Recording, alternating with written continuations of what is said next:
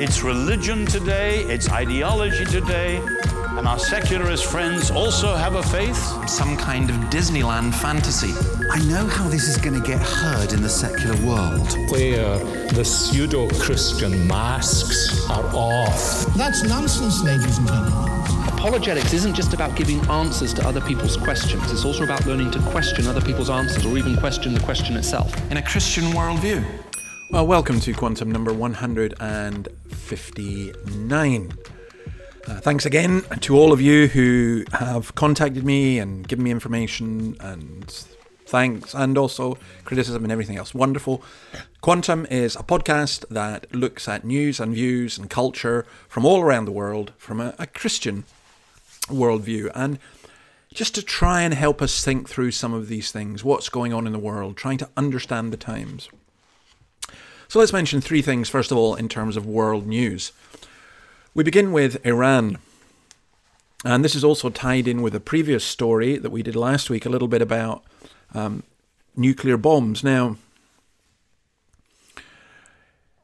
Israel is now saying that Iran can produce a nuclear warhead within 10 weeks.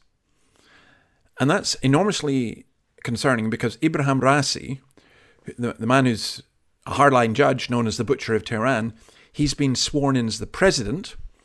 And in his first speech, he said the power of the Islamic Republic in the region brings about security, but that force would only be used against threats made by dominating powers and tyrants. And it is, it, it is, is an incredibly worrying development, as is what's going on in Afghanistan, where after the withdrawal of American troops, there are reports of almost a thousand people being massacred in Kandahar. There are seven provincial provinces which have been taken over by the Taliban, and there are fears that even Kabul could be gone within a couple of months. The world is a very volatile place. Now, the other issue I mean, I, I think last weekend when I look at my weekend newspaper, everything was doom and gloom. And I knew that when the United Nations climate change report, would come out, we would have headlines, uh, as we had here a year and a half ago, of of you know blazing Greek islands or Californian towns and crying out the end of the world is nigh. Now we're going to look Climate change is a really, really important subject. And, and I hope to be a reliable source on that for you because there's so much misinformation going around all the time. And I want to play this now. The minute I play this, some of you who are in the United Kingdom will immediately go, oh no, what's happened? He's playing Farage.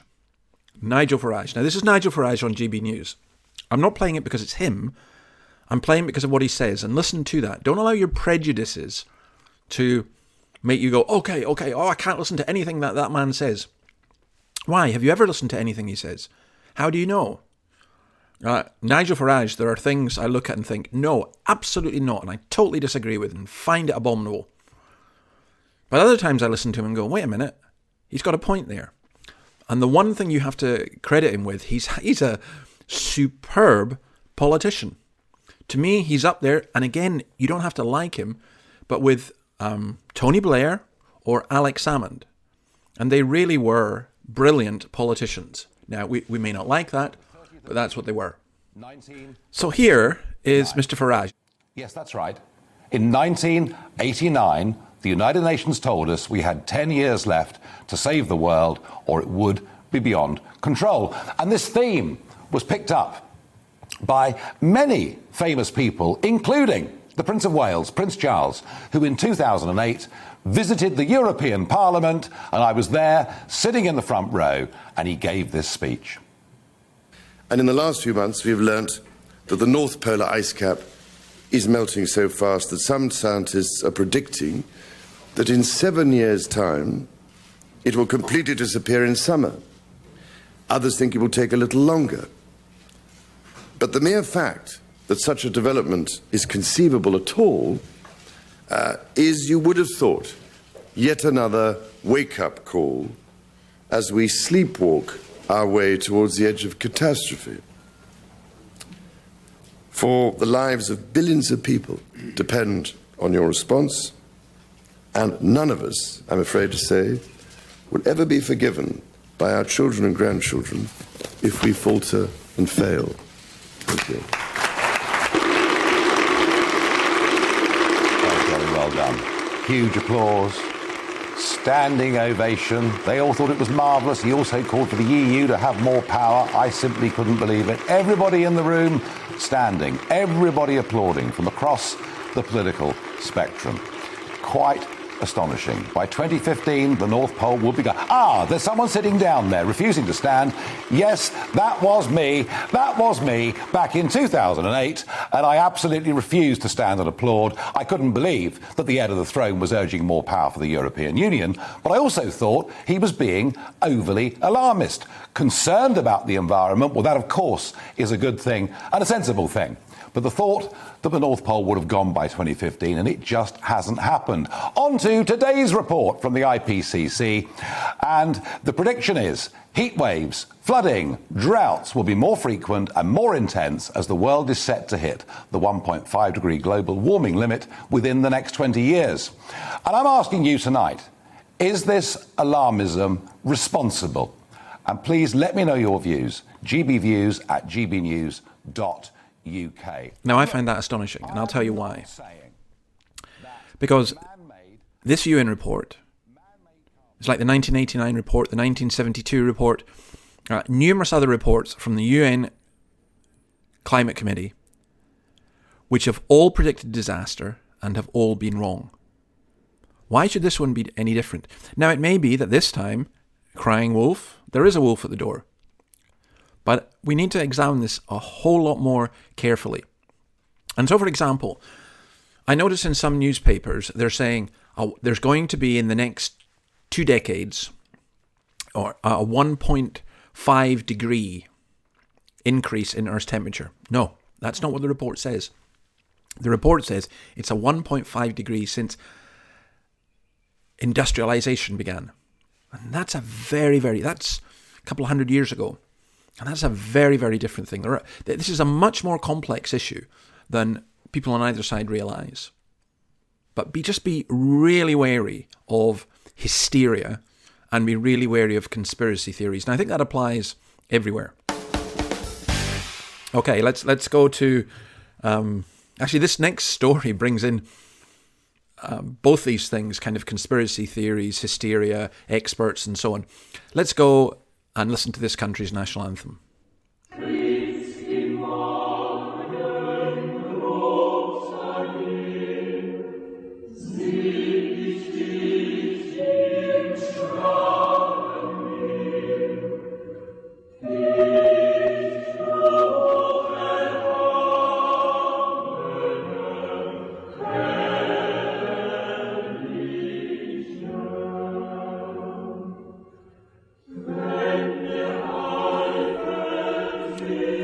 Sunset thou art nigh, and beyond the starry sky, thou, O lo- loving Father, ever near. When to heaven we are departing, joy and bliss thou be imparting. For we feel and understand, for we feel and understand, that thou dwellest in this land, that thou dwellest in this land. Switzerland, of course. Um, and that this ties in with this idea about how do we know things, how do we work things out, how do we listen. So, you know, these experts, remember experts? Well, you've got to keep questioning and keep questioning and keep questioning. The Swiss embassy in China has told Chinese media to take down articles and posts that it says contain fake news. What is this? There is a Swiss biologist who's been quoted in Chinese media uh, basically defending China, attacking the WHO, and saying that um, uh, you know, China's innocent in terms of COVID and, and all the rest of it. And this has been widely cited in Chinese media, this European science expert. And it's been requoted and retweeted and all the rest of it. Except he doesn't exist. This man called Wilson Edwards doesn't exist. It's a fake account, and there are numerous such things. There's no registry of a Swiss citizen with the name Wilson, Wilson Edwards, and there are no academic articles under his name. I, have been caught out like this. I've cited something that I've so, seen, and then you think, well, why would people lie about that? But they do. So be careful. And in that regard, let's come to COVID. Because this is so difficult in so many ways, so many different things. And I want to confess something to you. Um, what I want to try and do each week is have one item about COVID that helps explain some things. And, and the one this week is from an astonishing article in The Telegraph. Now, I have been working on the assumption for the past 12 months that COVID was spread by aerosol. Remember 18 months ago, the good old days when you know, you wouldn't shake hands with someone, you had to use elbows, you didn't touch crossing buttons, door handles had to be wiped, and so on. And all that's now been forgotten because COVID is COVID viruses are normally passed on by touch and contact. That's the normal. That's that's why we went that route. And then we decided that it was aerosol, and I just thought that that was a given. I thought the scientists had decided that. I accepted that. Um, I wasn't bothered about masks because I realized that any cloth mask that we have is very ineffective at pre- preventing aerosol coming out. When you've got your mask on, you wear glasses. The reason your glasses steam up is because the, the air that is coming out, and there are very few masks that can prevent COVID particles. However, in a, in a strange kind of way, what's if this is true, and I think it is, then it's made me more inclined to wear masks because masks help with the droplets and everything else because after two, this is a, a, an article not by some conspiracist, but it's in the Daily Telegraph, and I don't mean the Daily Telegraph here in Australia. I mean the Daily Telegraph in the United Kingdom, and it's an absolutely fascinating article, and I'm putting a link to it. And some of it, let me just say what some of it says.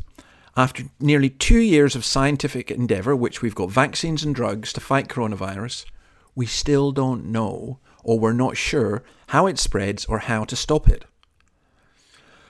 We are not sure if the virus is airborne. It's why this mass debate rages on. If it's truly airborne, if it's flowing around in sufficient quantities to give infections. Now, that's not the same as being so close to someone or if they spit on you or you get droplets. That's different. That's different. And there is evidence that it is airborne, and that's what I accepted. But as this article points out, there's a lot of scientists unconvinced, including a review in March by the University of Oxford, funded by the WHO, looked at 67 studies looking at the role of airborne transmission. All, they say, are of low quality. Almost none of them found the virus in the air at all. Um, and there is almost no evidence that it is airborne. Professor Tom Jefferson of Oxford University says the whole field is plagued by poor quality studies, by ideology driven sweeping statements that cannot be backed up by science. Folks, this is what is happening. I had a woman report me to Twitter this week because I questioned the use of masks, and she said I was being reported for encouraging people to commit suicide. Jefferson goes on to say that COVID is most likely transmitted by droplets and contact, contact, which is why the decision of the Scottish government to to do away with social distancing, to permit people to be close to one another, and yet insist on masks in some settings like schools and churches is so absurd and not covered by any of the science whatsoever. Uh, this article cites a study from the University of California which tracked down 421 healthcare workers who'd been exposed to two infected patients, were highly at risk because of aerosol generating procedures, yet only eight became infected and none were found to be from airborne causes. Now, there's a lot more that we can say about that. But just simply, let's also point out this. The rules in the United Kingdom were relaxed on the 19th of July. Masks were no longer compulsory, except in Scotland. And what's happened? You would expect if masks were preventing transmission, there would be an increase in transmission, and there hasn't been. Again, Jefferson, the only thing the virus seems to obey is Farr's law, which states epidemics rise and fall in a symmetrical bell curve. I am not convinced the path of the pandemic has much to do with our interventions. Wow. Let's just briefly say something. Uh, come on to ethics. Stonewall. Astonishing report this week showing Stonewall has received over £3 million from 327 public sector organisations for their Diversity Champions scheme. That is where you pay Stonewall to come to you and to tell you how to be diverse and give you guidance on gender neutral spaces, pronouns, transgender inclusion. You can have events such as a queering children's literature event at the Goldsmith University of London, the unconscious bias train the trainer workshop costing 1620 quid at the Southwest London and St George Mental NHS Trust. Um, being a better ally to LGBT people of colour webinar costs you £48 to go to that. It's a scam. And then this in, in the woke world. I love this. Listen to this. Food blogger uh, says using the word curry as a catch all term for Indian cuisine is a throwback to Britain's colonial past.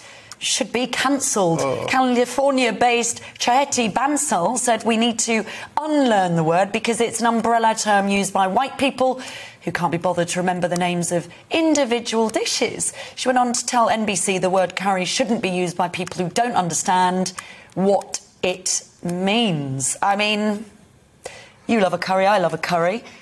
Well, uh, yeah, but we can't say it ever again. No, um, but Uh, curry is a gen- it is a general word for a food, a, type of food. What is it about people in California? I mean, uh, how, it's a curry. I- Indians call them curries. They are curry houses. Yeah. I mean, I mean, ridic- ridiculous, really. what's this woman's even- name? Um, I, I, uh, Well, I- I'll have a look. Yeah, you know, you know her name. yeah. I think we'll get onto the sport. Mike, you like a curry? Good morning, prawn Mike. Bhuna, me. You- Yeah. You, like a prawn bhuna? Prawn Oh, delicious. You can't say curry in California because it's racist. I got to go up to my. There's so many Indian curry houses in our area around here in Sydney. I got to go tell them, hey, you guys, you're being racist against um, I- I- Indians. You know, they're going to kill themselves at the Rangoon restaurant with all the British Empire stuff. Dear me. Right, time for a bit of music.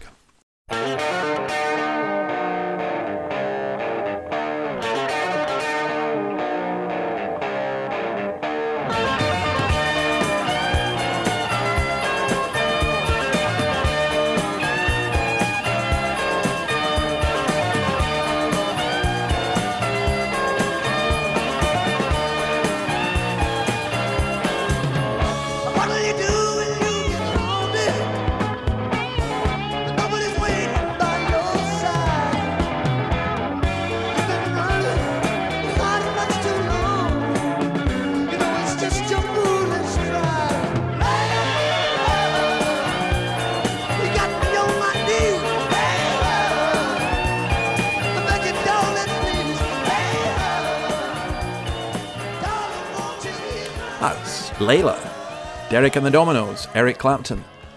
Um, I came across an amazing story behind that song, and this is true.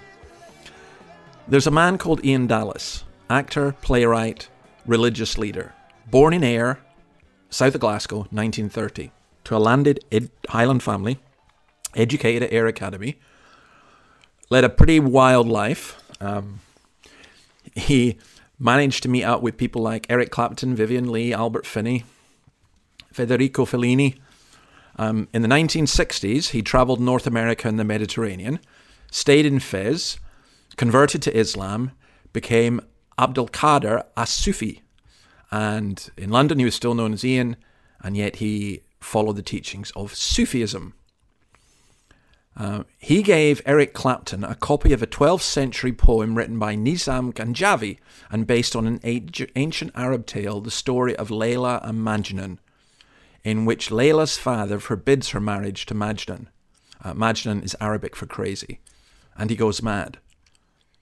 Make the best of the situation before I finally go insane. That's the lyrics of Layla. Yeah. So this Scotsman who became a Muslim um, influences an Englishman to write one of the great songs. By the way, it, it's quite sad that um, Dallas he became very involved in Islam's fights. He was an acute anti-Semite. He accused Pope Benedict of bas- blasphemy and was really having a go at his German heritage. Um, he called the Pope a Nazi, and he then said this Our Muslim kingdom is, of course, the great victim of a capitalism which knows, unlike ourselves, alas, that Islam is, is its unique historical enemy. The two earlier witnesses against it, Judaism and Christianity, have surrendered to its protocols. What a story, and what a sad one. Another sad story is let's go to politics. The fall of Andrew Cuomo, the governor of New York, a year ago, all being praised all over the place for handling the pandemic, being seen as a future rising star. Well, he's been around for a long time. He's gone. He's resigned after a report came out which found accused him of sexual harassment. I think against at least eight people. In fact, more than that, uh, a dozen, nearly a dozen women. It's a 165 page report, and he's gone. And let's do one more political thing. Here's Andrew Doyle, um, Titania, in, uh, known on Scotland. This is incredible. There is something very strange happening in Scotland, and I don't know why. Uh, I've never been able to answer this, but there seems to be a particular form of authoritarianism that takes root north of Hadrian's Wall, and I don't know why, where it comes from. If you take the police in Scotland, they are some of the most zealous when it comes to uh, looking at people's tweets. The police, in fact, in Scotland have a database of hundreds of jokes that have been told online, so they're keeping an eye on the people who told those jokes. They don't tell the people that they've recorded their names, but they're keeping an eye. And this was uh, a, a story that was broken last year, and that's uh, completely true. Um, the non-crime hate incidents things, that the hate crime bill. The hate crime bill is an astonishing piece of work. This was pushed through by Humza Yousaf, the Justice Secretary. Now, the original draft of that, by the way, could have seen you arrested even if you hadn't intended to stir up hatred. It happened inadvertently, uh, and they did change that off the back of uh, fierce criticism. But as it currently stands, the bill is incredibly draconian. I mean, like you say, in the privacy of your own home, they can they can arrest you for things you say. There is a particular form of authoritarianism north of Hadrian's Wall. Yeah, I think that's true. I, I do think that's true. We'll maybe say more about that another time. But it is quite disturbing. And here's a bizarre thing. You know how in COVID, politicians keep saying we're following the science, we're being guided by the science. Here's an example of how that doesn't work. The Premier of Queensland, Anastasia Palaszczuk, her office conducted tax funder taxpayer funded polling into the government's COVID 19 strategy across a regional Labour held marginal seat. This is in the area of Livingstonshire, again, the Scottish influence in Labour's seat of Keppel. Now, the point about that is this she's looking to see, let's do polling to see how this plays with the public. Think about that. This is not being led by the science. It really is quite extraordinary. Okay, some of you will recognize this. Everybody needs good neighbors with a little understanding. You can find the perfect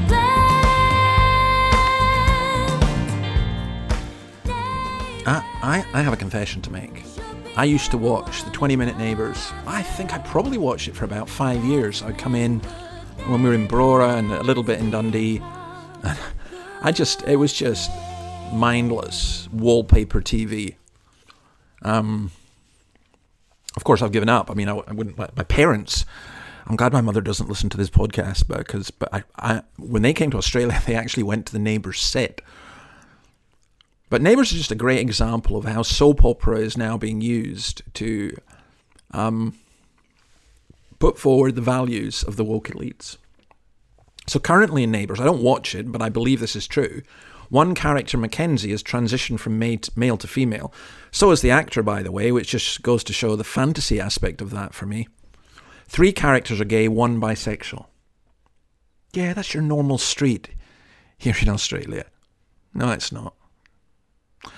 All right. Not everything is bad on TV, though. I'm delighted to say that the Reverend Dr. William Philip, Senior Minister of the Tron Church in Glasgow, joins me now. Good evening, Reverend. Good evening. First of all, uh, we've seen a gradual lifting of COVID restrictions in recent weeks. How much of a tonic has that been to you, your colleagues, and your parishioners? Well, I think it's uh, it's certainly been uh, welcomed. Uh, we've had a very long eighteen months, haven't we, uh, in the churches, just as in everywhere else. People are weary, and um, I think many people have been uh, feeling for a long time. It's way past the time we should be getting back much more towards normal lives. So I, I think, yes, it's been encouraging, but it's been a long time in coming. Of course, Reverend, you are an admired um, local cleric. That has been one of the very great mistakes uh, that governments have made over this last uh, 18 months. I think the very time when um, you are facing as a nation a great crisis is is the very time that the church is needed most of all. Um, that's what's always happened in the past, wartime, in times of great crisis. Um, the governments of the day have recognized that uh, the church has got a very important place in the life of society, a, a leadership position. It's not the same as the government, uh, but it is alongside the government. And that spiritual leadership in a time of crisis um, is is something that's very, very important. Spiritual leadership, moral leadership. Um, we haven't had that from the from the government. We can't have that from from secular governments. Um, and so, at a time when many people were fearful, um, people were suffering, um, people were facing death, um, that avenue of support, of comfort, uh, and of courage was cut off, uh, cut off from them. And I think that's been a very great shame. I think it has um, been to the detriment of the national response uh, to, to to this pandemic and its aftermath. And so I think it's a very great shame. I, think uh, governments uh, have been to blame in that, but I, I think perhaps uh, churches, church leaders also uh, must bear some of the blame. Perhaps we um, just accepted far too quickly, too easily, that we were a non-essential service. Um, and uh, I think that betrays a lack of confidence in the church. Nobody would say that um, the fire brigade's are non-essential service. Nobody would say that hospitals are non-essential services. But if we in the church don't believe that the matters we deal with are even more important than bodily health and life, then who on earth else is going to believe that? And of course, Um, a church, a a church, a Now that's synagogue, Willie a Philip, minister of the Tron Church, and there's several things astonishing about that. Listen to the whole thing. You don't have to agree with his views on COVID or lockdown or everything else, um, vaccine passports and so on. But there's the, in the 20 minute interview, what stands out is this. First of all, that was 20 minutes. He wouldn't have got that on the BBC or ITV. Secondly, that he wasn't ridiculed. Thirdly, that Willie graciously and clearly was able to bring in the gospel as to why he was doing all of this. I thought it was a tour de force and I was really encouraged by it. Again, go and have a look at it. And then we're going to come back to Australia. There's a few Australian things here this week. Um, it was the census. And here is Tim Minchin telling us what to do about it. I just am uh, trying to help promote a campaign that's been put together by uh, Humanists Australia and the Rationalist Society and a few other groups um, to encourage people to tick no religion in the uh, under the question about religiosity, if indeed you are not religious, um, because the way the question is phrased has been phrased in the past, and, and as, as far as I know, is still phrased. It inclines people to uh, tick a you know choose a religion kind of based on their cultural affinity or on their parents' faith or their grandparents.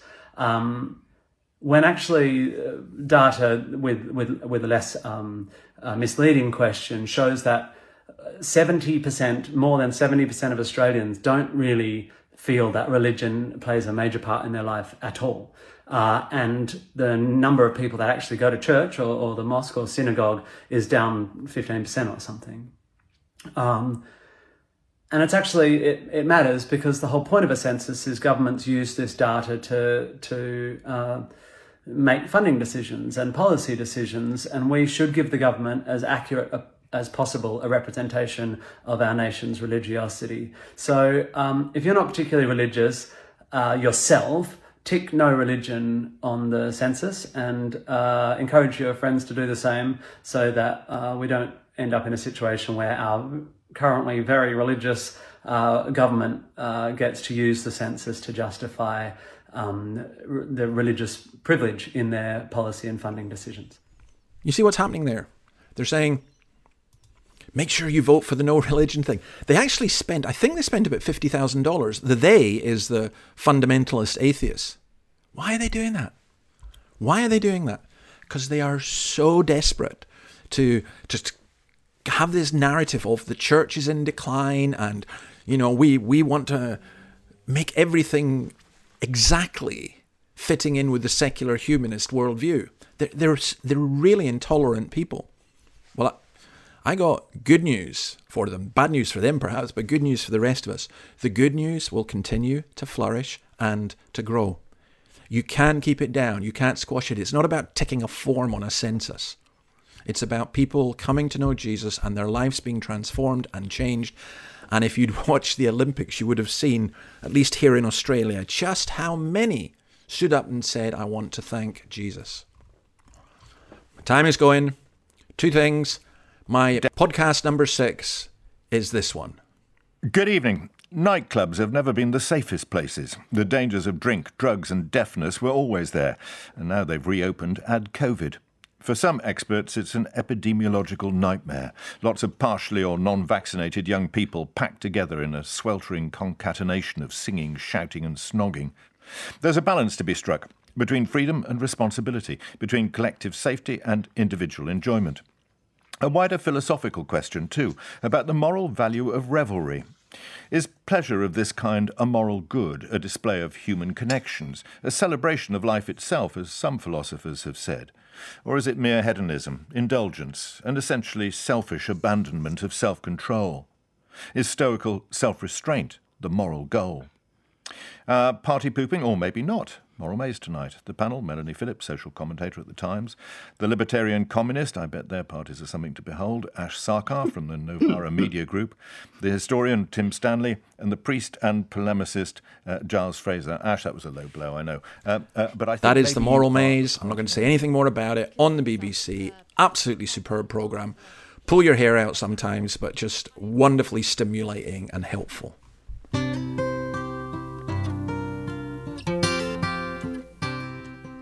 Now I'm going to go and I'm going to leave you with this beautiful song from James Taylor, Fire and Rain. Just yesterday morning, they let me know you were gone.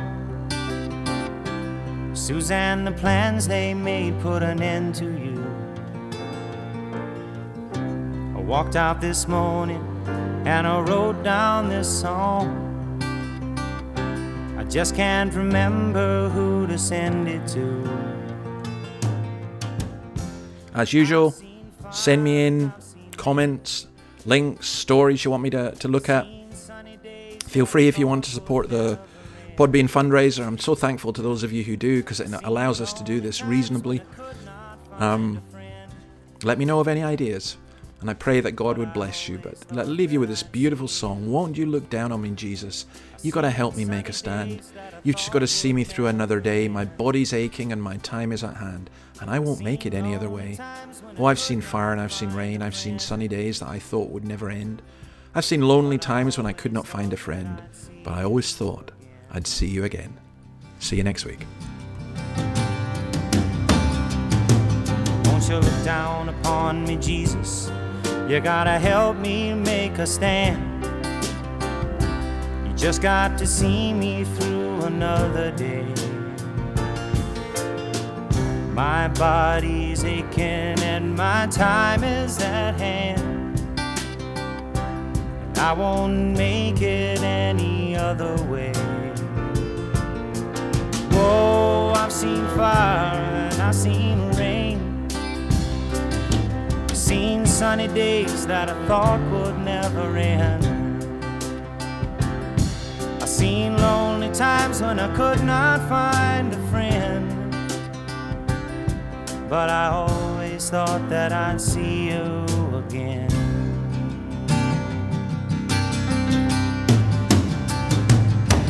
Been walking my mind to an easy time. My back turned towards the sun. Lord knows when the cold wind blows, it'll turn your head around. Well, there's hours of time on the telephone line to talk about things to come. Sweet dreams and flying machines in pieces on the ground. Whoa, I've seen fire and I've seen rain. I've seen sunny days that I thought would never end. I've seen lonely times when I could not find a friend. But I always thought that I'd see you, baby, one more time again now. Thought I'd see you one more time again. There's just a few things coming my way this time around.